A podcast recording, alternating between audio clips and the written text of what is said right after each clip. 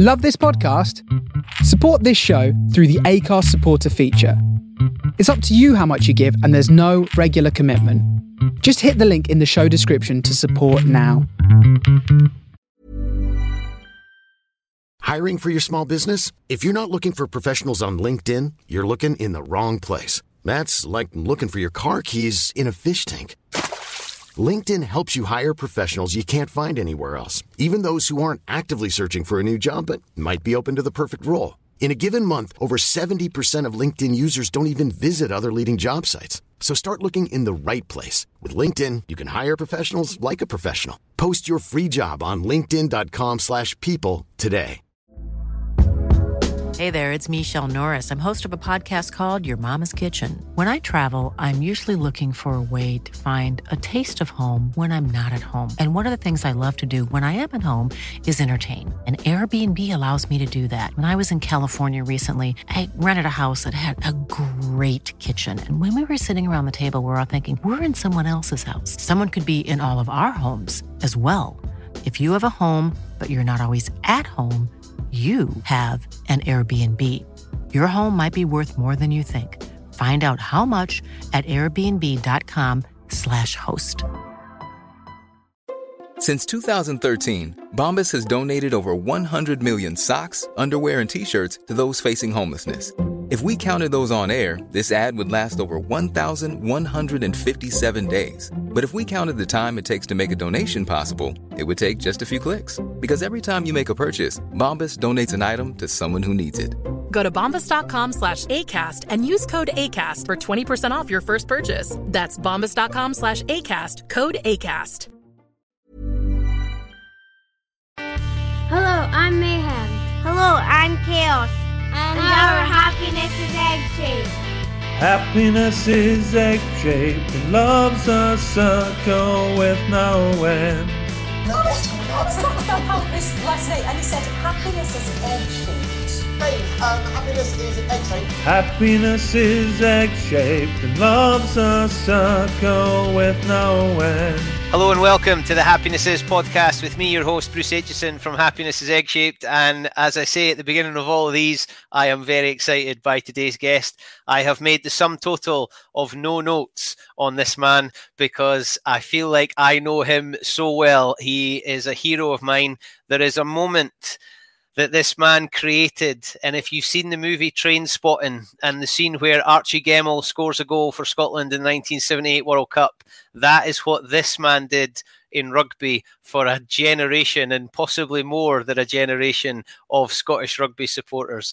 He is now borrowed by business and sport and parents and all sorts to try and make life better. And I am very excited to have him as a guest on the podcast. So let's get going with the one and the only Mr. Tony Stanger. Hey, Bruce, how are you?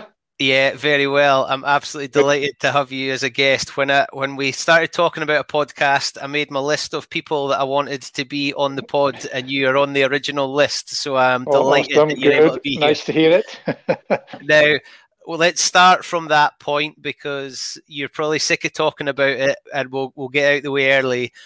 In 1990, you scored a try that I don't know if you've been able to dine out on for all that time, but people like me talk to you about it all the time.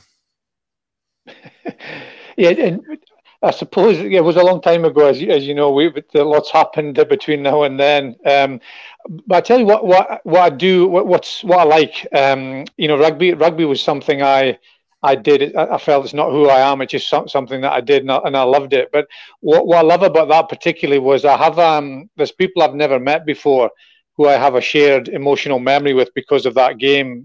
People love to come up to me and say, I was there, can I just shake your hand? What a great day. Or I was down south with a group of uni pals and I was the only Scotsman in the room and it was a, an amazing day. And, and people liked it. They remember it like it was yesterday, as, as I do, because of the emotion of the situation. So to have, you know, sport can do that. I think other things, art can do that, music can do that as well. But just to have that sort of shared emotional connection with someone you've never met is uh, is amazing, really, and and I, and I love that about it as much as I'm. You know, people might say, "Well, you never kind of talk about it too much," and yeah, it was great. It was a nice memory. It's time to move on. I'm kind of more forward looking than backward looking. But but I don't underestimate how powerful it can be. The human connection is what we're all about. I think we've missed that over the last 12 months. So to to be able to have someone you've never met before come up to you and just remember a specific moment in time where you were both doing slightly different things but involved in the same moment is uh, is amazing. So I don't take that lightly, and it was uh, nice to really nice to be a part of that.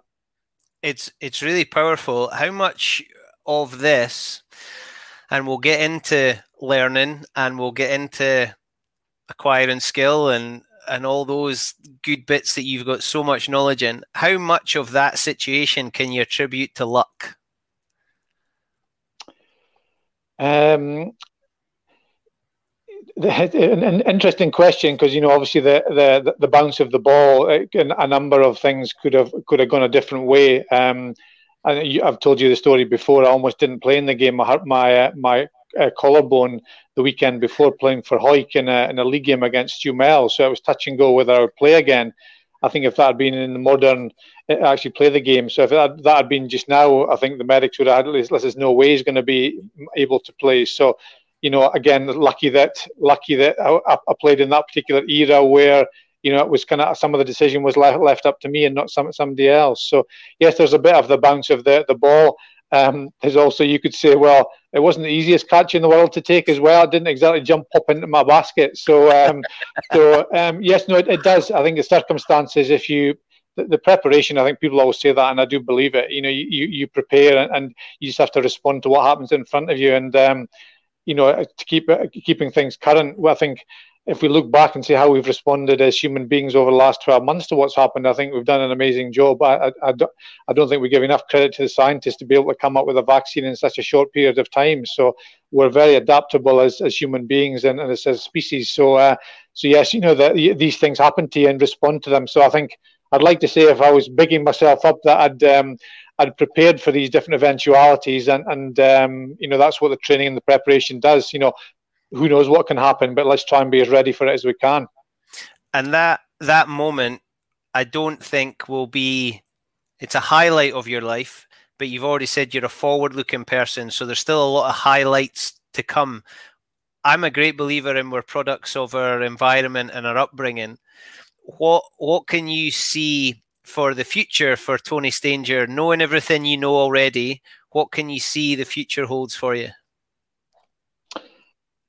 Yeah, another another great question. So, so um, I suppose it's um, so I, born and brought up in. It was a, a, rugby town. You know, it's rugby, as you well know, very culturally significant in in Hawick. So, therefore, as a quiet, shy young man, you know, growing up in a small town, you know, it was a way to get a bit of credibility with you know the people around about you. So, and it kind of suited me physically. And I was um, I was quite big when I was young. I was I was fast and um, so therefore, you know, that kind of played into my hands in terms of of, of rugby. But I, think the thing about me was, but because I was quiet and shy, I was a real thinker, so I put an awful lot of thought into to what I was doing. And I don't think I really um, I've become I've come to realize this rather than knew it at that point that it was just in rugby it was something I was interested in, but it wasn't that wasn't who I was. It was just something I did. So I was able I think quite easily to make a transition, for example, from rugby when I retired into coaching, and then from from coaching and rugby full time to working at the Institute of Sport in Stirling and, and doing different things. So, but it's all when I look back, it's all based on something that challenges me and stretches me as a person, understanding that an awful lot of what I achieve is within my control, and then giving giving myself to whatever that is 100%, and then ultimately you can't be too disappointed if you've given it your, your best shot. If it doesn't quite work out, then then so be it. But um, so lots of learning along the way. So as much as rugby was a, an amazing part of, of my life, and I met some amazing people and built some great relationships. You know, that, that was the opportunity and the environment round about you to, to to to challenge you. And sport does that. You know, you go in.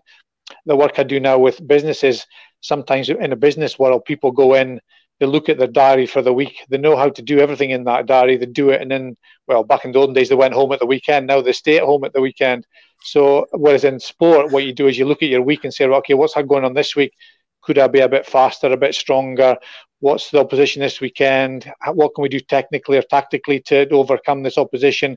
Then you focus on that. So, I think the sport has helped me to look at life in that way that, you know, there's just a, an opportunity to, to learn and grow and move forward here and then just focus that that ability, that that that way of thinking on whatever I choose to do next, whether that's bringing up your own kids, whether that's changing direction in terms of what you do as a career, whether it's I love golf. I'm just looking out the window here as it's kind of sleeting in Dunblane. I'm due to play golf this afternoon, so I'm getting a bit twitchy because I love that because I love it's good fun and you play with pals, but you also you want to try and be as good as you can. So I can apply everything I've learned to that situation as well. So it's um it, it's really is is probably I didn't realize it and couldn't articulate it clearly when I was growing up, but I've always enjoyed this process of just kind of testing myself a little bit. So I wonder if I can do that. And, and if I give it a good go and I can't don't quite get there, you know, no harm done. Just let's move on and do something else. Are you still ridiculously competitive? Like when you go and play golf this afternoon, I know you're playing with your pals and there's maybe no trophy at the end of it, but do you still want to win? Um, I'm com- very competitive with myself. I'm not not so with other people. So you wouldn't know if I was playing having a game of ping pong with you. You wouldn't see me ranting and raving if uh, if you nosed ahead in the game. I, I would, but I'd be disappointed in myself if I missed an easy shot or if I'd, I'd um, you know, if there's something that was in my control that that uh, I'd let myself down. So um, so yeah, and, and I'm able to then so yeah, enjoy it, enjoy the spirit of competition. But it's about me. It's about you know knowing what you're capable of, and and then you you know you're delighted when things go well and you play well and you're on a good score and you've got three holes to go and you manage to kind of par your way in. That's a that's a great feeling. And who cares? You're you know whether you've won the competition or not and beating somebody else who might be having a great day, but you've been able to handle that situation because you've done some of the things you've done to prepare. And um, and again, it's a sport is, is a good way of doing that. Or why why wasn't I able to handle those last three holes and, and put in a good score? Well, because I haven't really practiced that in my swing. You know what? It's a little bit, you know, it, it's a kind of swing that doesn't really hold up under pressure. So if I wanted to do something about it, I'd have to kind of simplify my swing. So I'm prepared to do that. Yes or no, make that decision, and then you say, right, okay, this is so. I, I can't beat myself up if I if I don't do it in the future if I'm not working on it. So um, so it's but again with something like golf, which is a hobby of mine, then I don't, I, you know, I don't, for example, I don't put the level of scrutiny on that as I would do in my rugby career or my business career at the moment. You know, it, it's kind of in there and I'm doing it, but so therefore I'm not too disappointed if progress is not super, super fast. And that's a, obviously it's a mature view and you've had a lot of learning along the way. How early in your career was it about you rather than about winning or being selected or how you were perceived by others?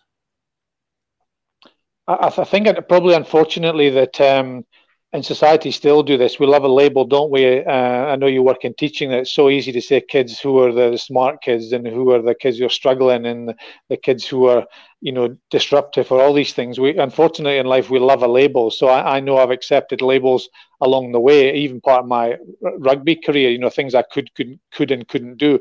Oh, you're good at this, but don't you be kicking the ball, son, because you're no good at that. Somebody else, leave that to somebody else. You know, these are these are very powerful statements which are given to young people, which kind of shape their beliefs about things, and we have to be very careful with that ridiculously careful with that. And I, and I see elements of poor coaching all the time that we, we limit other people's potential by throwaway comments sometimes. So, and I think I, I definitely fell into that that category. And and you'll remember as well as I do, there was there was definitely a, a kind of safety first culture in rugby. It was we, we always used to finish a rugby training session with two lengths of unopposed, no dropping the ball. And if you don't drop the ball over two lengths of unopposed, you get to go in and get a shower.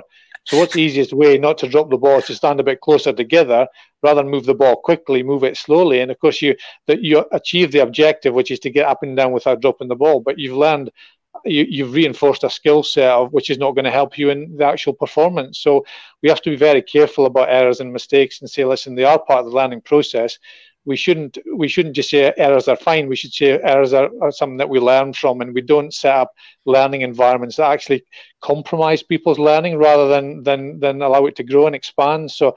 I, I went through an awful lot, and, and I don't want to be too critical, but I went through an awful lot of environments which I thought this is not as good as it could be in terms of what, why are we, for example, you know, focusing on this through the week, we get seem to get better at training, and we have great training sessions. Then we still have an issue with this at the game at the weekend.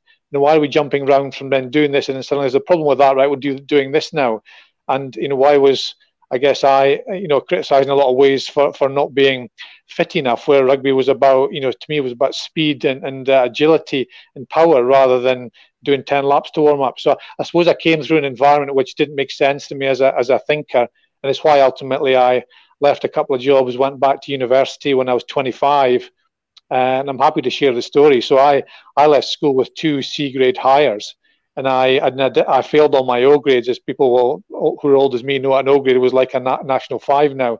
So I did physics and chemistry and biology at national five, failed them all and then I wanted to do an applied sports science degree when I was 26. And you needed, I think, based on your higher results, you needed 18 points to get onto the, the course. I had six points based on two C grade Highers, uh, one in English, one in accountancy. I think it, I think it was. Um, there was 30 kids in my class, so all of them had something like the points in the 20s. But after four years, um, of of commitment from myself. There's only one person in the class who got a first class honours degree in applied sports science. So it really taught me a massive lesson that I'd allowed maybe schooling to pigeonhole me as yeah, you know, not particularly bright and and um, but good at maybe some other things. To saying, listen, this is actually up to me. You know, I get to decide here. I'm not going to let somebody else tell me what I can and can't do. I'll decide to go for it and uh, and if I'm committed enough and this is the outcome is important enough to me, it's amazing what can be achieved. So I think that period of my life from mid 20s to to early 30s when I was still playing international rugby at that point was massively shaping in terms of my beliefs around what ability is and where it comes from and I was also able to study that as well so this whole notion of you're a natural you're you're gifted is is um, is ultimately nonsense, you know. So so let's get that message out there and, and move away from that and uh, get more young people understanding. It's not it's not our job as adults to limit young people's potential, but unfortunately, I see that happening uh, too often at the moment. Yeah, there's so many bits in there. Um, one of them, and I've spoken to a couple of guests on about this. I was at my kids' Christmas Carol concert three or four years ago, and all the P1 classes all sang their hearts out, and all the proud parents were there. And as I was leaving, the deputy head teacher was holding the door open. And as I walked past her, I said, It's a real shame what happens to kids because every single one of them, if you ask them if they could sing, they would say yes. But there then comes a point where language and, and adults project things onto kids like I'm not a singer, I'm not a sporty person, I'm not mathematician, I'm not a, and just by accepting that and verbalizing that and saying it's okay for that, a lot of kids then have that feeling that you're saying just now, and they're they're given a label and and it breaks my heart. I can't remember. I think it's attributed to Picasso that every child's an or Da Vinci, every child's an artist until an adult tells them they're not where do you think the biggest progress could be made in that area? You know, I, I, work a lot in coaching. If, if I, if I if I was in charge of budgets, I'd pay the, the biggest salaries to coaches who work at that age from participation. That that that crossroads between participation when you step into maybe thinking, you know, I'm, I'm really quite enjoying this. I'd like to progress and do this a little bit more here. I think that's where we we need to have our very best coaches. Now it's a different skill set, so I wouldn't say Gregor Townsend necessarily yeah. would have the skill set to drop down and do that, but it's a very particular skill set. Um, my wife, who you don't don't know, did did that. She doesn't do it now, but primary school, she gave up her own time to work for an athletics uh, to do some work with athletics at a local primary school, and very inclusive. You know, there was no who's the fastest, who's the slow. Everybody progressed at your own rates, and, and she has, a, you know, I'm, I'm I'm bigging her up here, but she's really got that skill set to do that really well to encourage people to get. And this is remember, this is in Scotland. This is an after school cross country athletics club you know, how many people are you going to get? Literally over, couldn't, you know, particularly as regulations change with numbers, etc.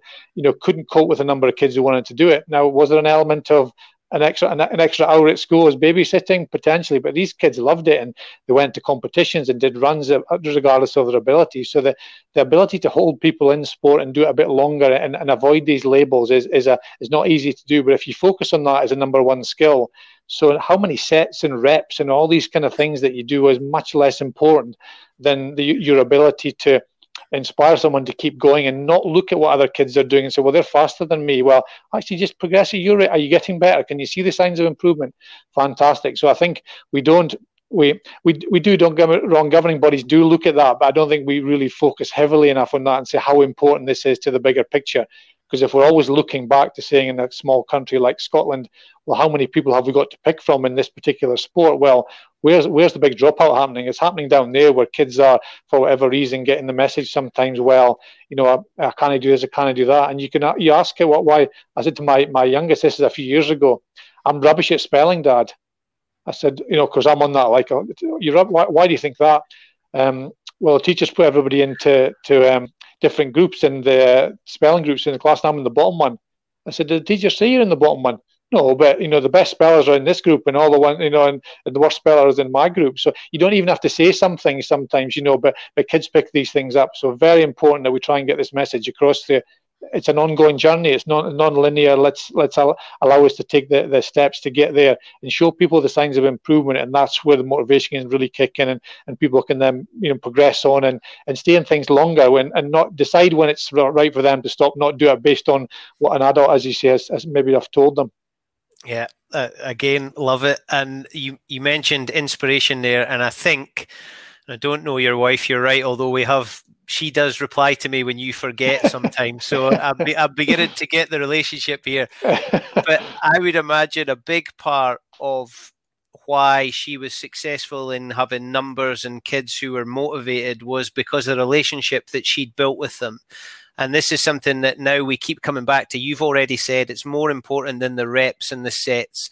When I've spoken to other people on this podcast, they've said, you know, we make things complicated, especially the game of rugby, but it comes down to some pretty basic things and the relationships that you have. Now, you've had some pretty inspirational people involved in your life, and I can remember you coming back to uni as a student and admiring you from afar, working with Malcolm Fairweather on not just the physical attributes that you needed, but I would imagine a huge number of mental, emotional, social aspects, knowing Malcolm Fairweather as I do. You, I would imagine you take something from everyone and then you make it into Tony Stanger. Who who have you taken lots from? What sort of people do you take from and learn and mold it into your own? Yeah, it, uh, no, it's, it's, a great question. It would be uh, probably remiss if, if you if you think about the the, the journey. And I've, I've got four brothers, and um, we all got on ridiculously well together. We're all within an eight year age gap, and we we had lots of you know just to have that those raw materials, particularly physically, um, to to be able to kind of go and do stuff. Back in the day when there was less other things to do, we had a big garden, so you go out and and just do things. You know, parents were were, were very shaping rugby wise, May Sinclair, when I was at school, at primary school, was a very unusual as a, a female um, teacher who took took rugby. Gave up her time and commitment, taught you the basic skills. Bill McLaren, as you know, was was a PE teacher of mine, you know, who, who took all the primary schools in Hawick. So the, there's countless numbers of, of, of people who, and a lot of it was about commitment and support and helping you. And and although I didn't the, the, the labels I can't I couldn't say who you know where it came from. It was more more general, just I think in society accepting that you've either got this ability or you haven't. And fortunately, people maybe said that I did, so so I maybe started to believe that. Oh, you're good, you're fast, you're this, the other. So I know loads of kids maybe had a different experience and, and dropped out and probably hate sport because of that. Malcolm's a really important um, person in my development because he opened my eyes to an alternate view of, of, of, of, development. So this idea of you know 10 laps of the pitch to warm up and we, we everything's kind of structured in a certain way and there's a thing called blocked and random practice and skill acquisition. We just practice the same skills over and over again. We get good at practicing but those don't transfer well into a game. So there's all these things which have been going on for years and years, which had never seemed to come into. And I felt I was playing, you know, for Hawick was one of the, if not the best, one of the best clubs in Scotland. And then you're into South and then Scotland. There's all this information out there that's never been, you know, we don't seem to be using, and we're certainly we're certainly not using the the in the way it was intended to do. So, so that going to uni was a massively important part of my life to open my eyes to to what's possible. And now that was sort of the mid '90s, and looking at how professional teams prepare now. This is exactly the stuff that they're they're using, and the the quality of the coaching is chalk and cheese from people like Jim um, Jim Telfer, Ian and those kind of guys, brilliant coaches. You know, and particularly Geech was someone who really. Why, why always kick it over to the left hand side, just over the 10 meter line, and get them to catch it, then hoover it to touch? Why not kick it over there? So they were pushing the boundaries. But so when the sports science really got a hold of it, then then we really started to change things. So Malcolm was amazing. Just opened my eyes to what is what is even skill acquisition? You you just got into that habit of going doing a drill, and I, I don't like the idea of a drill because you you drill a certain movement into you, which you then if it's not relevant to a game, you remember I don't know whether they still do it or not, but you used to set up um, four on a corner, then you'd run across and pop the ball at the person coming to you. I think you always you think that through.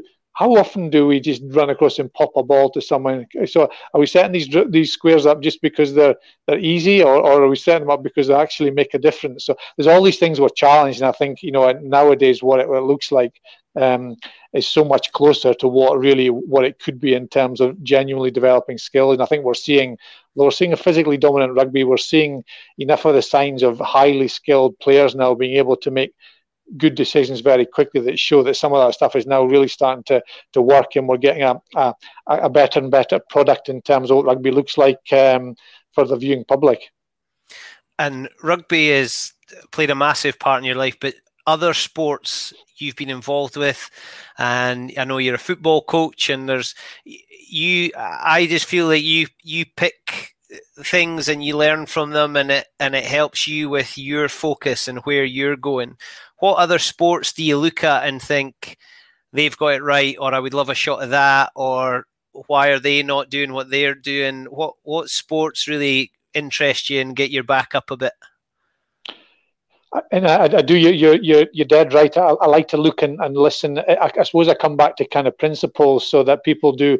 So there's no there's no from certainly what I've looked at. There's no one personality that works well as as a coach. It can be any. You know, you don't the the shouter and baller. You know, you you can you can put someone who's more passionate. People can get a lot from that because you, the passion just comes off the the quieter, more reflective. You know, you can get maybe some of the more the the, the detail. Having a range of styles is quite useful. I've, I've spent a lot of time looking at American football because I'm fascinated there of, of um, a lot of sports as a coach. You, you once they they go onto the, the pitch or the court, then then that's it. You know, you, you're you're relying on the job that you have done is is allowing them to make good decisions and do the right things under pressure. And sometimes you have a chance to talk to them between that. Sometimes you don't. Americans football is fascinating because it's an it's a lot of it is very scripted. To use an individual, Bruce, here's your route here. So you've got to run seven yards forward then eight yards to the left and turn and the ball will be there. And then it's fascinating what they have to learn. But then if that doesn't happen, then the second thing that might happen is if if, if they've defended it differently, is then you might have to run here next. And then so a lot of it is pre-programmed and you have to go through. So it fascinates me that these big coaches in America get a lot of credibility for this where, where play, for picking what to do in certain situations so they spend hours on video looking at what teams are going to do but then the quarterback is the thing that fascinates me the most because the amount of information they have to process in a game is unbelievable. So they they make they play they call the play, they go down, they then look at um, what the opposition defense are going to do. Then they might change the call at that point.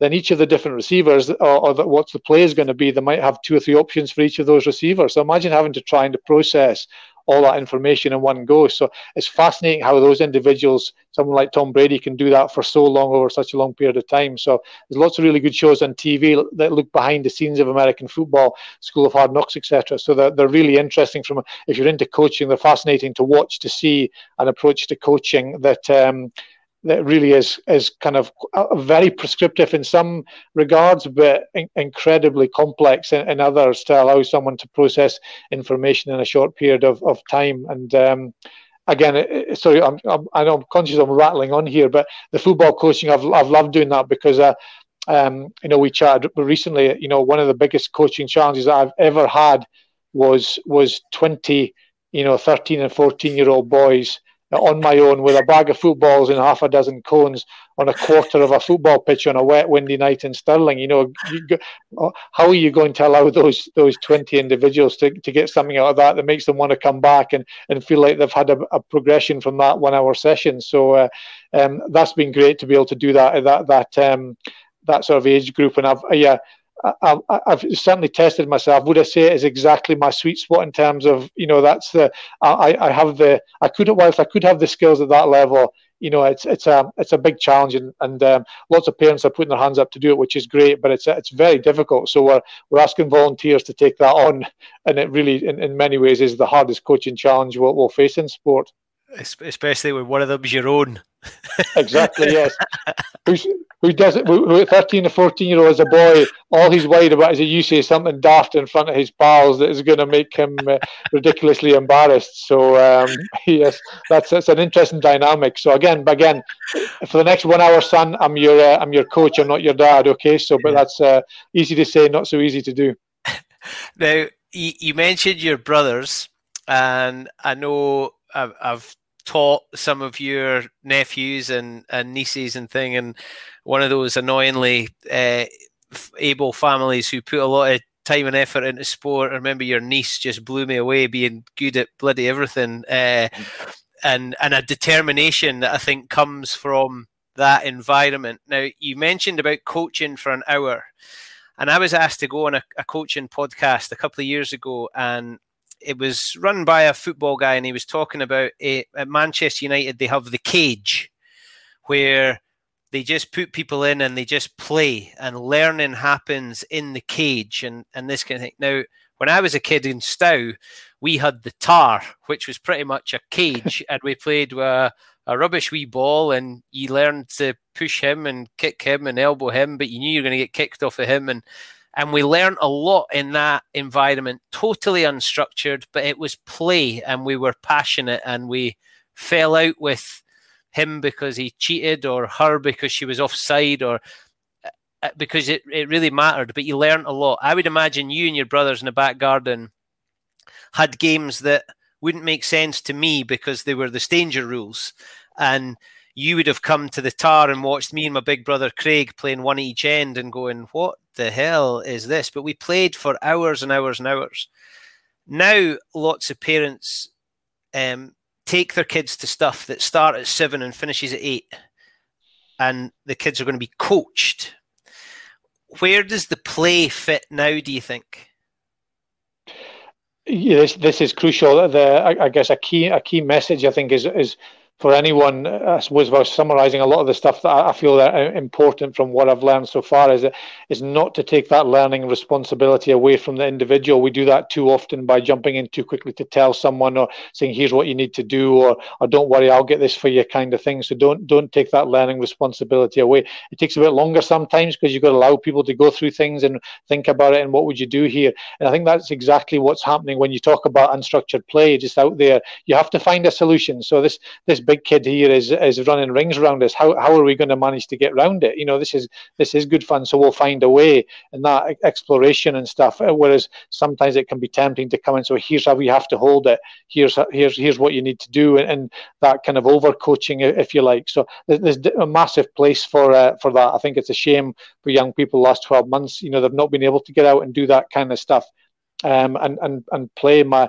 my oldest son is involved in professional football, but he even when he was was full time, he still would take some time to go and kick a ball out with his pals because that's where he where he got to where he did was just doing that messing about, doing fancy kicks and all that kind of stuff, and that's the fun part of it. Was the learning part of it as well. So we need to fit it in both of those things in, and we need to m- make sure if we're going to take people in for an hour's coaching from seven to eight, what what are the things that we're actually focusing on there? Is it all about technique and structure, and or is it some of the fun stuff we want to do as as, as well? Is it about some of the psychological stuff? Is it the behavioural stuff you want to develop? Listen, everything about tonight's going to be listen, let's let's challenge ourselves and see what we can do. And if it doesn't quite come off, let's take some time to talk about it and what we do differently next time. So the content of that is really crucial. So still have some of that, have a combination of the both. But if there is something that we might miss from unstructured play, what what is that? Let's understand that, and then let's make sure we add that into something which is a little bit more structured, but still delivered in a way which gives a responsibility of learning to the individual and is fun and enjoyable to do. So you get them keeping coming back as well.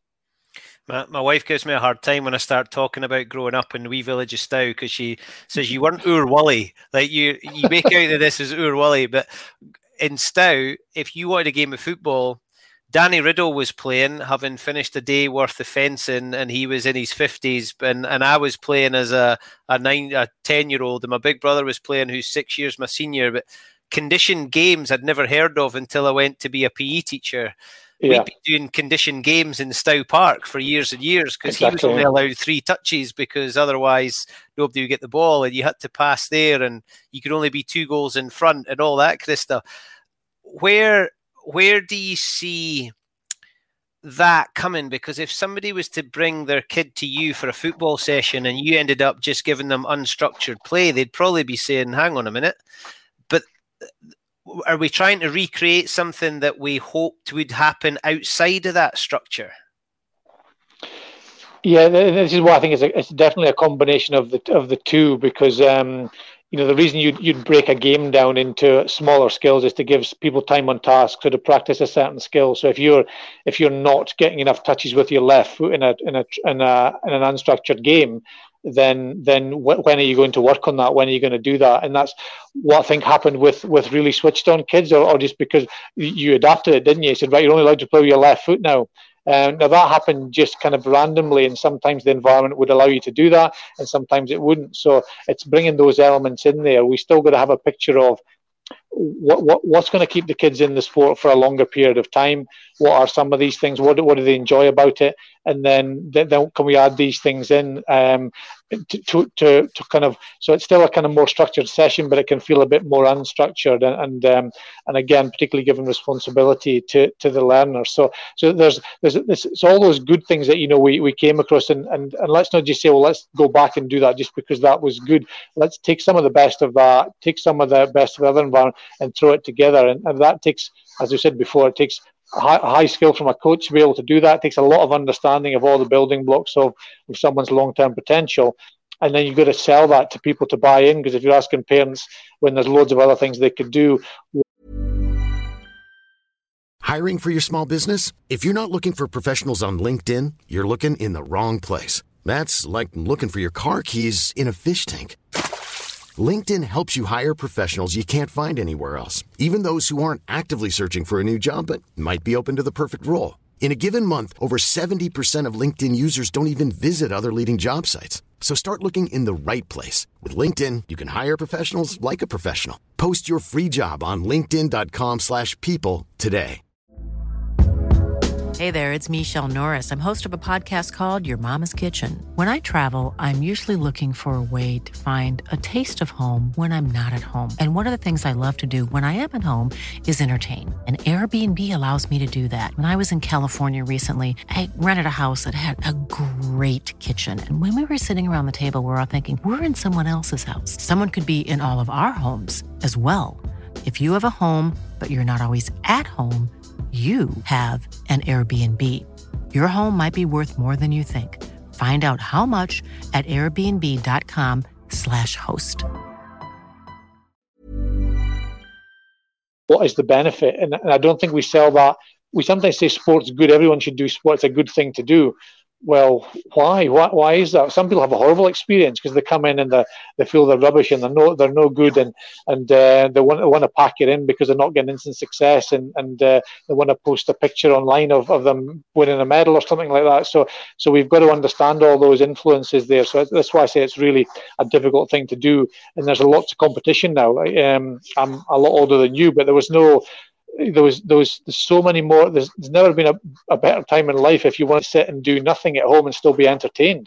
You know, I, I was, you know, you couldn't sit and, you know, you weren't into reading when you were a kid, and there was only three TV channels, and we didn't get video recorder till we were. Um, I was at middle middle of my teens. I still remember now the remote control was on a on a wire thing which had to plug into the side of the video. So the, these we, nowadays you can stay home as, as we've seen, and people can can get there's loads of stuff to do you know so we have to understand that is there. So we have got to if we're going to put a product out there which we want to draw young people away from that which is and there's lots of educational stuff as well there's some brilliant documentaries and there's loads of good things to to watch on a screen.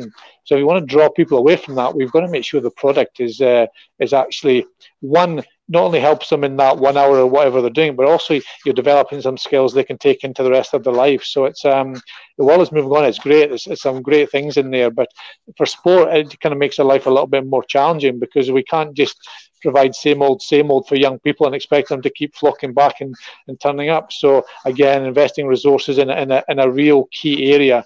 And I always like this idea of this question: are people successful because of the help and support you provide them, or despite it? They just find a way to work around poor coaching or poor teaching or poor poor manager, whenever it might be in a business setting. Yeah, I hear that a lot of teachers who told kids they were never going to be, and then the kid becomes that. Yeah. And, unfortunately, it still seems to be happening.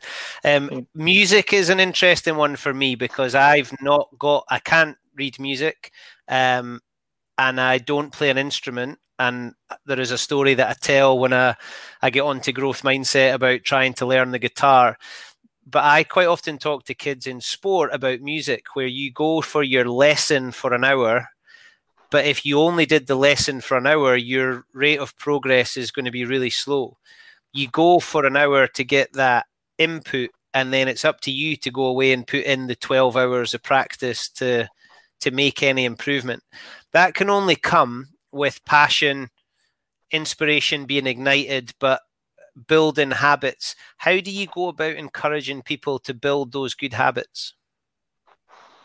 Yeah, a really, um, a really good and difficult question. There's a, there's definitely a number of people that I've spoken to, high performing in sport, who they needed a bit of a nudge to get over that hurdle to keep going back for whatever reason. So we, I think the idea of saying, particularly young people, well, you just choose what you want to do, um, is, is a is a tricky one because sometimes people can you've got to persevere maybe long enough. Music's a great example. Does someone really like to do you know hours and hours of, of, of practice? Um, why is that? Is it because your pay, your mum and dad want you to do it? What, what's really driving that? that? But then ultimately, to me, what you look at that, what, what you're learning from that, you're learning commitment you know, and dedication to a particular thing. You're, you're learning some fine motor skills. You're learning how to communicate with someone else who might be a teacher who might be older than you, for example. So, in terms of what you genuinely learn from that, is not necessarily how to be, you know, the the outcome that you hear when someone plays the music, but you learn all those particular skills as you go, and uh, and and I think those are the things that, that, which are really important to sell because ultimately you and I know as, as you're older and young kids don't know this yet, you, you need these things in whatever you do in life, whether it's just in your own personal relationship, you know, you've got to commit to that, whether it's a job, whether it's all, all these different things. So these are these are just particular skills which are then focused on a particular area you're interested in, and there's no point hammering someone if they really really don't like it, but it's always a great question to ask, and we've asked our kids whenever it came to a a, a, situation where they were doing something and they decided they didn't want to do it again, we'd always have that discussion, an open and honest discussion. Okay, that's fine. So we're keen to understand a bit about why, you know, what you're thinking here. Sometimes it was because I want to do something else because my pals are doing it, and, and sometimes there's a particular element of it that they didn't in, enjoy. But then when we talked it through, they decided to persevere and and and, and did actually get more out of it you know, um, there's a whole host of reasons. So we've, um, I, I, think that's a, a, an, an, important part of it as, as well. Is that the, the the habit building takes a bit of time, and it's it's kind of um, and have have good people around about you to ask you the question to nudge you in the right. Come on, you'll be fine. Just why don't you go for ten minutes, see what it's like. I've I've heard my, heard myself do that with my kids loads. You know that okay. Should I be doing this? Should I be saying, listen, you've got to go? Or come on, let's go and do it. Um, but then having good people around about you who you know are going to nudge you, but then having the, the time to have relaxed discussions at the right time and saying, let's understand a bit more about where you're coming from here. Well, it's because I'm rubbish at it and everybody else is better than me and I feel embarrassed. Well, then you address that. And if it's something else, then you can, uh, you can address that. So good people, very important to have good parents around about you, and and um, and obviously, as we said, we already said, a good coach or a good teacher uh, to, to have that who's who who understands that that responsibility that their job is to build good habits, but you know. The, these can be transferable. These are these are great habits that can tra- transfer into anything they want to do and, and I've just written that down because I wanted to make sure I got to that. I say to kids all the time about music and languages because they tend to be the subjects when it gets to subject choice time they they tend to be the ones that kids discard very very quickly. Yeah. And i i say to them if you can play a musical instrument and if you can learn a language you can learn anything. You can do anything because of how it makes the brain work and how malleable you have to be and the dedication you give. And although and and then the comeback is but i'm never going to france and i don't need to do say actually the language isn't what's important it's the learning that's important but as you said kids don't know that yet us trying yeah. to sell learning can be quite a difficult thing because it doesn't have that instant outcome rather than a or a test or an exam but even that can feel like it's quite far in advance getting yeah. the learning bit and motivation uh, resilience dedication uh, self discovery, problem solving, all of those bits that come from learning the violin might help you become a sports coach or an accountant or a social worker or or any of those jobs. How often do you talk to people about and you must do it a lot, so this might get us into this next bit. I'm always amazed the number of sports people who are now working in business and advising businesses. What is it sport is able to teach business? The, the I think we have to be a little bit careful with sport because I, I would look at an awful lot of coaching I, have seen in sport and say that's not a good example of what good good coaching is because it is there's still too much of do five of these and three of these and if if this happens do this and if that happens don't don't do that but what I think sport does is you, you live your life in sport is always looking for tiny areas to try and improve and be better. Whereas that what business does can do is because they're so busy doing stuff they already know how to do. So sometimes they bring in people with a skill set rather than grow that skill set from within. So everything I do is to help organizations to develop an environment which is much more about the growth of the individual. It's really interesting that, that the motivators for younger generations now moving into the workplace, particularly coming out of America, has moved away from career progression and salary to, to individual growth. That's what people are looking for. The number one thing they're looking for in their boss is a good coach because they want to grow and, and learn and move forward. Now, there is a little bit of a disconnect because young people want to move too fast. They want the big salary and the nice car without doing the hard yards. So that there's a they have to be careful with the, their aspiration. But but this is the way the world is changing for, for the older generation and, and an older manager managing a young younger individual. They have to be aware of these things that are, that are, are going on there. So but the, the number one things i think business really should look at is this idea of continually trying to be a little bit better now than you were a week ago a month ago a year ago. That that's key. And too much of development of business is an annual appraisal where you sit down once a year to talk about how you've done, and it's usually based on some kind of outcome. Did you hit your target this year? Oh, I know, yeah. What was it? What was your development area you had in your, your appraisal? I can't remember what that was. Okay, well, we'll stick something in for next year, and then so listen. Well done. You've you've hit your target, but we're going to increase that by ten percent next year. So if you go and do that again, and and rather rather than talking about well, what skills would I need to do to then have a 10% higher target. So people end up just working, getting up earlier and working later. So it, it's it's the one thing we, we need to, I think sports people are in the habit of doing that, is looking at themselves, what are the skills I need to be successful here?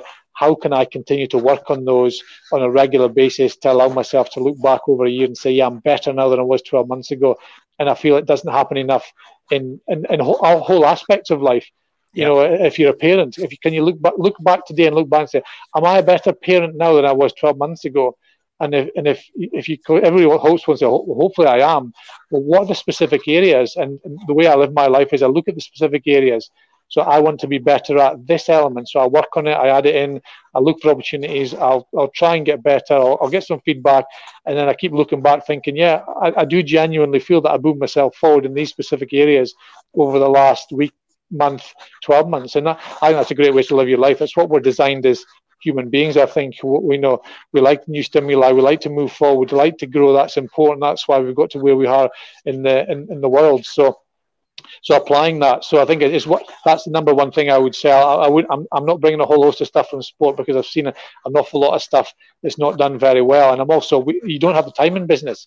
You know, you've got stuff you need to get done. We don't have 24 seven to work out how we can do things a little bit better. So we need to do little, little and often is the key, but be very focused on on, on key key areas. So th- there is a transfer, but that that to me, well, I've looked at as a number one thing.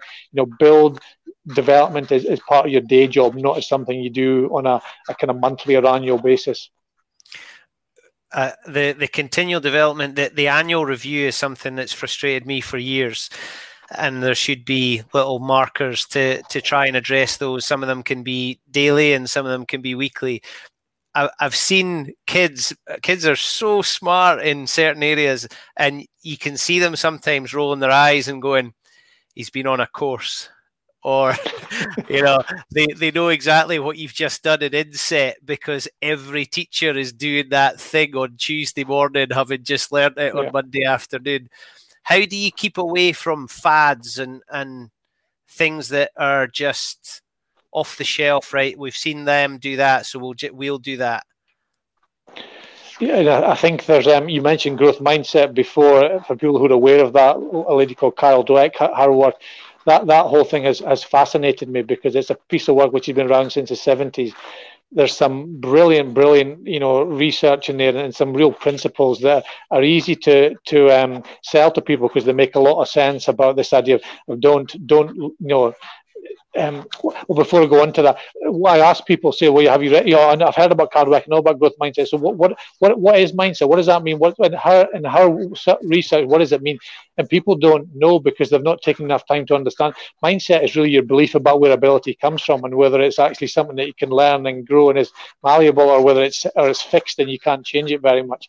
So unfortunately, what happens with the fads is people take it, they don't go into enough detail to really understand how to apply it, and they bang it out there as a few series of buzzwords, and then suddenly we lose some really good things because of of, of um, the terminology that goes with it. And I can see why people are selling terminology because it becomes theirs, and, and people then go and buy books and buy products, etc. Let's if we if we're serious about helping people to learn, don't use the buzzwords. Just take the concepts, and the concepts of my, the best ones of mindset are behaviors, and there's five behaviors which are key. We've got to work hard in areas, but not just any area, but ones that make a big difference. You've got to challenge yourselves and not do the easy stuff, but do the hard stuff so we can learn from it. Setbacks will happen, so things will go wrong. Let's commit some time and effort to learn from that, and not use that as a way just to define our ability. Let's actively look for feedback and make sure the environment's rich in the right kind of feedback and let people take responsibility for their own learning. So to me, um, and this is just a, a, an idea, but you know, those are elements which are part of any lesson you deliver in any school, whether that's maths or English or music. So that should be not just the content we're going to deliver. Here's how we're going to play this, or here's how we're going to do adding up or taking away today.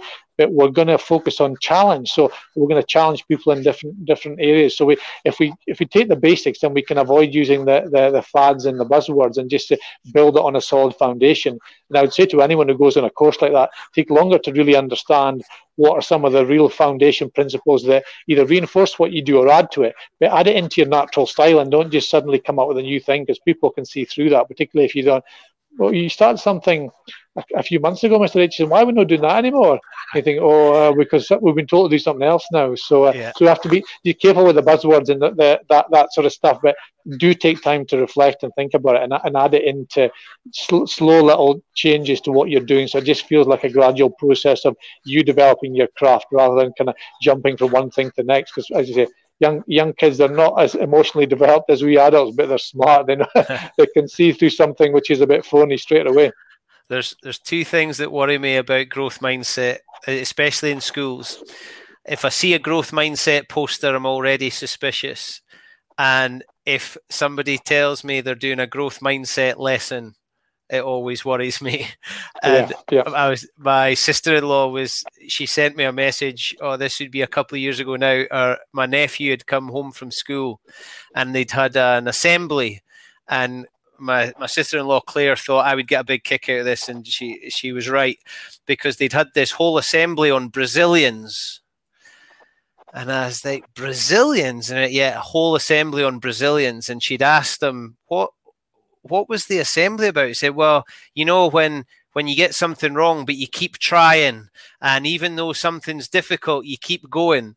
So he'd heard Brazilians, but it was a whole assembly on resilience, and I, I was just, I was in tears laughing. He'd, he'd, he'd got the concept, but he'd completely got the buzzword wrong, and I just thought that was just magic. The Brazilians are very good at keeping going, Mum. I thought you, uh, I thought you were gonna, I thought you were gonna tell me they had a beauty therapist who came in to, to show some of our work.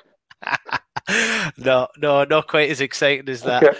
did Did you ever watch the Michael Jordan um, series during the first lockdown that everybody watched? I haven't, I haven't seen it yet. No, no, it is on it is on my list. I know it's been out for a while, but um, you know, I, I kind of, I'm a reader, if I'm honest, Bruce. I've, I've read, you know, probably an unhealthy amount because I, I, like that, just be able to sit and reflect. So I, I do like some of these things, but I've, I've, certainly not run out of things to watch. But uh, I've heard it's very good, and, I, and I do like that kind of thing. There's loads you can pick up. There's there's one bit in particular that, that really hits home, and you mentioned about your son. Although he's involved in a in a high level of sport, he still liked the social play because they still love it. And I always, you know, when you see professional footballers, they get to do football a lot, or prof- any professional athlete, would they do it if they weren't getting paid for it? Yeah. I, I always wonder. And Michael Jordan, when he's shooting Space Jam, part of his condition is that they build him a facility because he's trying to get his basketball game back. And he runs these pickup games but it's like the All Star weekend. Mm. Everybody goes to play Michael, and it's pure. It's selfish for him. It's his development. It's him wanting to improve. And then he says on it that I'm watching him and he's got that. So I know I can attack that in the regular season and he's doing this and that's a strength. So I'll have to combat that. But he just loved it. But he was really driven by competition. He wanted to be the best. But not everybody can be Michael Jordan. And Iain Milne, who you'll know, the bear, mm. um, he keeps talking about how we need more rubbish rugby players because we need third teams and fourth teams and how much do you think we're able to do for participation and then that'll help the late developer or that'll help the person that maybe stumbles into it from another sport? How hard do you think we're having to work for that in this country? Yeah, and I think th- those people are the ones that are, are kind of we're, we're, missing those ones who are dropping out too early now because there's some other things to do. So in the past, you might have stayed because well, what else am I going to do if I don't come along to rugby training or football training or hockey training? well now well I can sit at home and I can watch you know any number of things on on on TV. I, I still always come back and I, I do get that, but I still think if people can we, we don't like to, there's not much that we probably do that I'm totally rubbish at this you, you have some element. Do we like that? We, we, we like to add value to groups and teams. That's part of our human nature. We evolved into societies for a good reason. So we became part of groups because it was safer ultimately in being part of a team. But we had to add value there. Otherwise, you found you were out of that group when you're on your own and survival was much harder. So even if you're in a team, so you still got to add value because people will want to do well. So I still think we need to encourage people to go at their own pace, see the signs of success and, and not – and tell the stories about the superstars who do, who who end up you know running out of steam because people catch them up because either they've just had some advantage which might be physical or it might just be more time on task. So we need those those people. So inspire them but, but we still we still need to come back to really rubbish then then um, and they're not improving. Are they really likely to keep going with something or find something else when there's loads loads of other things to do? So still have that spirit. If you've only got one hour session a week with your team and you're playing at a recreational level, try and make sure you're you're you're sharp enough to to make that a useful one hour or, or encourage people to do things on their own. I, I still remember my first rugby tour to, trip to New Zealand. Uh, and this was this was before professionalism, so we were allowed out and about a bit more. And you, you met and you went to the pubs and you spoke to locals and, and it was it was awesome, you know. And all the the club rugby at that point in New Zealand was all you know, we so what do you, what do you do at training? And, uh, and we said, oh, we always do fitness on a Tuesday night, and it's a bit of sprints on a Thursday night. And they said, well, we don't do any of that. They say, listen, that's our responsibility. Do it in our own time. Go for a run. You know, whatever you want to do. So we spend our time on the technical stuff and the skill stuff, and and um, it really resonated with me because I thought, well, you know, we're we're doing all this stuff, and I think, yeah, I should be doing this on my own. It's, it doesn't. I go run after work. It's easy to do. So we need to think in that way. This and let's make the very best use of the, the time that we've got. So people actually have a bit of fun. And this is maybe where unstructured games come into um, you know, more of that that kind of participation level and club level, third and fourth, fifteen level that we. But again, th- these are everything I'm talking about. I'm I'm, I'm conscious. I'm, this is not easy to do. So if we don't put a huge amount of thought into what we're going to deliver there, and we just turn up and it's well, it's a second Tuesday in October, so we always do this on the second Tuesday in October, and uh, we always do ten laps of the pitch to warm up. You're gonna get people are gonna lose motivation, and there's there's too many other options now of, of stuff they can do. That they can go to the gym, you know, it's inside, it's dry, it's air conditioned. You know, you get a wee coffee afterwards and stuff. So, so we need to be, uh, we need to do. We ultimately we can't. We've got to be good, haven't we? We're in a small country with a small population. You know, if we want these things and these outcomes, we've got to think about what we're doing and, and, and let's be as good as we can in those areas. And you you've literally written the book on this. Um, so you you wrote the book on on red dot parenting, which which I read and and I've encouraged other people to read and uh, let people borrow my copy, which you're going to give me a row for because they should really be buying their own one. But um, how how often do your kids roll their eyes and go, "Oh no, he's coaching us again"?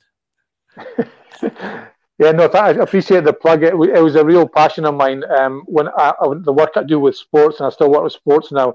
If you said to me, if I wanted to kind of had an hour with someone and I wanted to try and influence, you know, the, the, the, young person the most, would I speak to that young person as a group? Would I speak to their coaches? I would speak to parents. I'd speak to the parents every time. They are the most motivated group who want to help they're the least well informed th- through their interactions with the sport about what to do for the best. It's not just kind of pay for this and um, and pick them up, drop them off down and pick them up there. So again, it's it's part of parenting. So Red Dot Parenting is really about helping parents understand their role, the things they can do, the stuff they're doing well already, but also some ideas of things they could they could try that, that will make a difference based on all the challenges that we've uh, that we've talked about. So so that was a real a real passion. Um, everything, all the content in there, and I had to look through it the other day actually.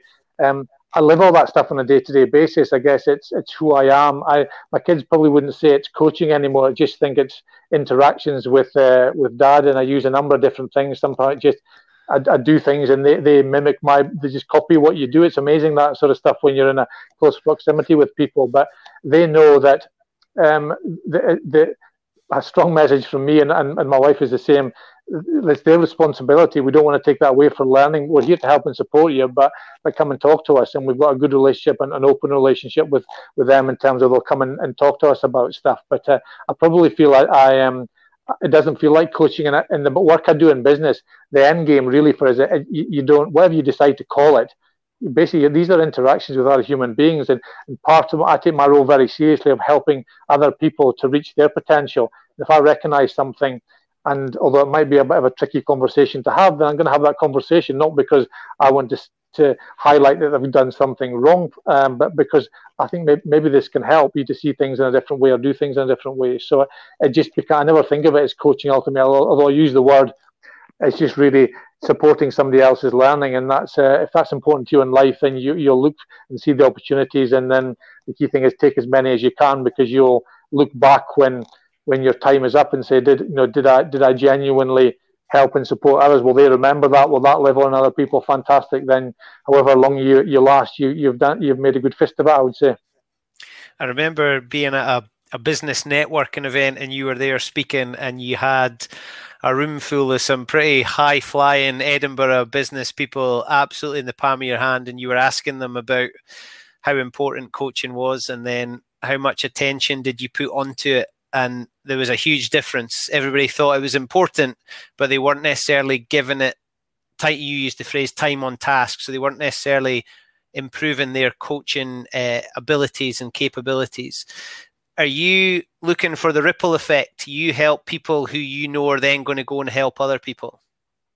Yeah, absolutely. It's a we need to understand what good coaching looks like and be quite be sort of very simple. And some of the stuff we've talked about are the, the building blocks of good coaching then if you if you start delivering that then I see so I see my my older my older two Rosie's 22 George is 20 Jack's 15 I can see Rosie and George stuff that we've talked about, talking to the younger brother in, in, in that way, which is great. So that's the, the learning, the see, seeing things done that way. This is the environment we create. You know what it's like in a, in a big environment like a school. If we operate in a certain way, people copy that and mimic it. This is how we do things around here ultimately. So it's really important asking loads of questions, giving people responsibility, their job to come up with the solutions, make them feel part of it, make them feel valued, trust them to take on new tasks. All these things, all these emotions are so important to drive a lot of the behavior. So how do you um, it's a again another crucial learning. People remember much more than the detail. They remember how you make them feel. So remember that. How, how do i want these people to feel? How do you want the kids to feel when they walk out the door from the class? Bored out their skull of the, of the same information or inspired because they've, they've actually moved feel like they moved themselves forward. So so use that. And we, this is where we started didn't we? People remember 30 plus years ago how it felt to be part of an, an environment where a team that was an underdog felt felt like that that had a, an outside chance, but it was a one in ten chance maybe of beating a very good England team, and we were all emotionally invested in that. And then what you learn from that ultimately is by changing the tactics, by working hard, by by using the, the, the energy of the crowd, we're able to overcome that. And and people remember. I can still feel I'm, as I'm talking about. It, I can feel that little tingle down the back yeah. of the neck. That's that, that's years ago. Me um, too. And that's what that's what we connect to. So the power of relationships in this world, but those those emotions that we can connect to with, with individuals are, are, are crucial. So I think it's a, a key part of how I hope to try and live my life. But it's not the job's not done yet. You know, this is um, this is where I want to keep aspiring to be better and improving. Uh, I remember observing a teacher who, as I arrived at class before the kids arrived, she said to me, "Oh, I can't believe you've come to watch this. This is the most boring lesson of the year." and uh, I nearly cried. I nearly. I'm sure she didn't and, disappoint either. Yeah. No, she didn't. I tell you what, it, uh, no, she. I think it might have been the most boring lesson of the decade. Um, I, I won't name that person because I'd get shot. I think. Um, right, uh, we're getting there, Tony, and you've given me a huge amount of time, but I love it. And as you know, I, I could go on forever. I, I, there's two. There's two things to this one question I'd like to answer. Who would you love to go and learn from? So, which person or which business, which environment, which team would you like to go to and immerse yourself in for a week to learn? If you could only choose one, and then the other one would be who would you love to go and support and work with to try and improve? So, is there a is there a coach or a player or an individual or your next door neighbor that you think actually you could do a week worth of Tony Stanger? So, who would you learn from, and who would you go and help? Ooh, um, interesting. Uh, the, the, way the way I've, I've approached rather than so the first thing jumped to my head was I'd love to go to American football. Having seen it, I'd love to go and look inside there in terms of what goes on, particularly in terms of how they're selecting these athletes. You know that these these the draft, for example, these are million dollar contracts, young people. So the combine, they look at these players and what goes on, how, they're assessing them. So I'd love to go and just find out a little bit more um, that's going on in there. So I couldn't necessarily give you a, a, a team, um, you know, but but it would be um, it'd be fascinating to have a look at that because because it's, it's a sport that I'm, I'm really interested in, as I said before, but I don't know enough about other sports I've become come involved in. So one find way which is which is really good about the, the, the, modern technological age you work in is you can learn thinking from loads of people by looking at a video and, and maybe a TED talk or a book stuff. So you can you can. So I love doing that. But what I'd say to anyone who's who's doing that is, what are you doing with that information? Uh, because people say to me about a book they've read, and so that what did you what did you um, so what are you doing differently now because of that? And it's like, what do you mean?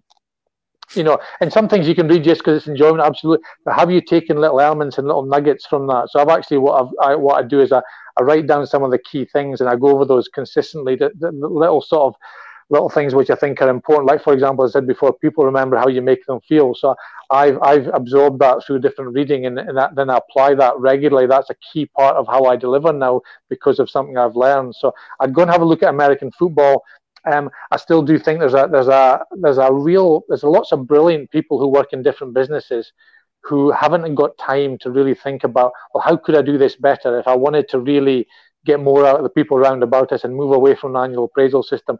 How on earth would I do that? I haven't got time to think through that. So I'd like to get a group of, of kind of you know good leaders in a, in a room who who's have a core responsibility for that on a number of different businesses so we can share ideas and then just kind of share some thoughts and then see what works in their their uh, environment. So ultimately i do do that kind of anyway but I, that's the stuff i love doing because if you can help someone to think through quite a complicated area and give them some clarity but also say and here's what you need to do to apply this.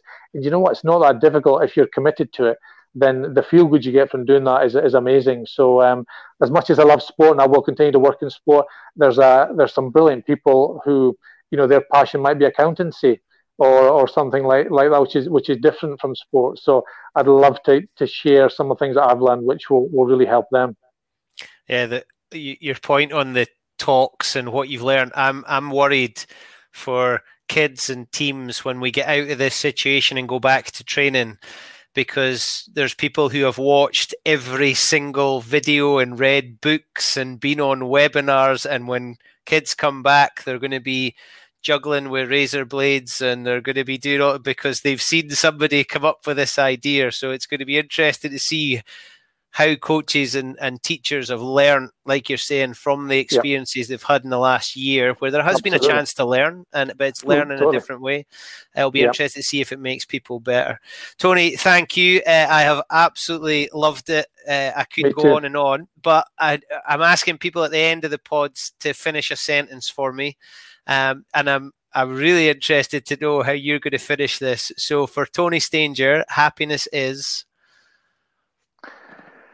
um, um, it, it, sounds sounds like we've set this up. Not, happiness is learning something new. I, I, I, do. I've, I've had jobs in the past which I've, I've when I've moved on, I've looked back and thought, what, what is the what is the real reason uh, why? And I was probably a bit bored because I wasn't stimulated enough. So really, happiness is why my own Stanger Pro as a business is seven years old, and it's it's been you know, every day is a school day. Ultimately, I love that idea of taking a good book, talking to someone.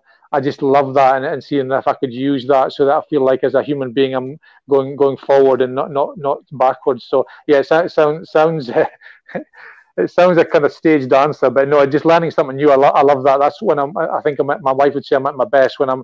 I'm in, really involved in something, learning something new, which is kind of allows me to move forward. So um, yeah, that that would be it. Yeah, I reckon it's time that we had Tony Stanger in Parliament or the UN or something. I think there's there's lots people could learn. Tony, thank you very much for giving up your time. I've absolutely loved it. Me too. Thank you, Bruce. Much appreciated. Thank you. Take care. Oh, you're on your own now. there we go. well, uh, a hero of mine, um, and I'm just delighted that he's able to take time and, and speak. And there's something in there for everybody, whether you're a teacher, a parent, an athlete, a business person. Uh, right from the horse's mouth. What an absolute superstar and very, very humble, but very determined and absolutely with a growth mindset. I have loved it and I have learnt by listening. Uh, my name is Bruce Aitchison from the Happiness Is podcast. Please download on Apple, Spotify, or Acast. We're also on YouTube and Facebook where you can see us in action as well. If you've enjoyed it, please leave us a review so other people can find us. And I look forward to speaking to you again soon. My name is Bruce Aitchison and my happiness is egg shaped. Hello, I'm Chaos. And, and our happiness is egg shaped. Happiness is egg shaped and love's a circle with no end. No, I was talking about how this last night and he said happiness is egg shaped. Hey, um, happiness is egg shaped. Happiness is egg shaped and love's a circle with no end.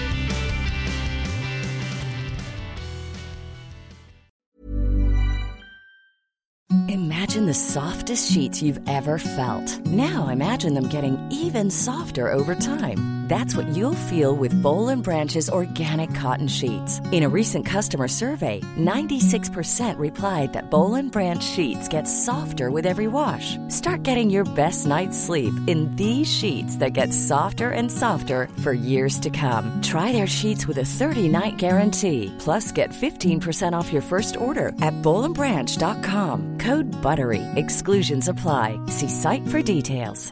Even when we're on a budget, we still deserve nice things. Quince is a place to scoop up stunning high-end goods for 50 to 80% less than similar brands. They have buttery soft cashmere sweaters starting at $50, luxurious Italian leather bags, and so much more. Plus, Quince only works with factories that use safe, ethical, and responsible manufacturing. Get the high-end goods you'll love without the high price tag with Quince. Go to quince.com/style for free shipping and 365-day returns. Planning for your next trip? Elevate your travel style with Quince. Quince has all the jet setting essentials you'll want for your next getaway, like European linen, premium luggage options, buttery soft Italian leather bags, and so much more. And is all priced at 50 to 80% less than similar brands. Plus, Quince only works with factories that use safe and ethical manufacturing practices. Pack your bags with high-quality essentials you'll be wearing for vacations to come with Quince. Go to quince.com/pack for free shipping and 365-day returns.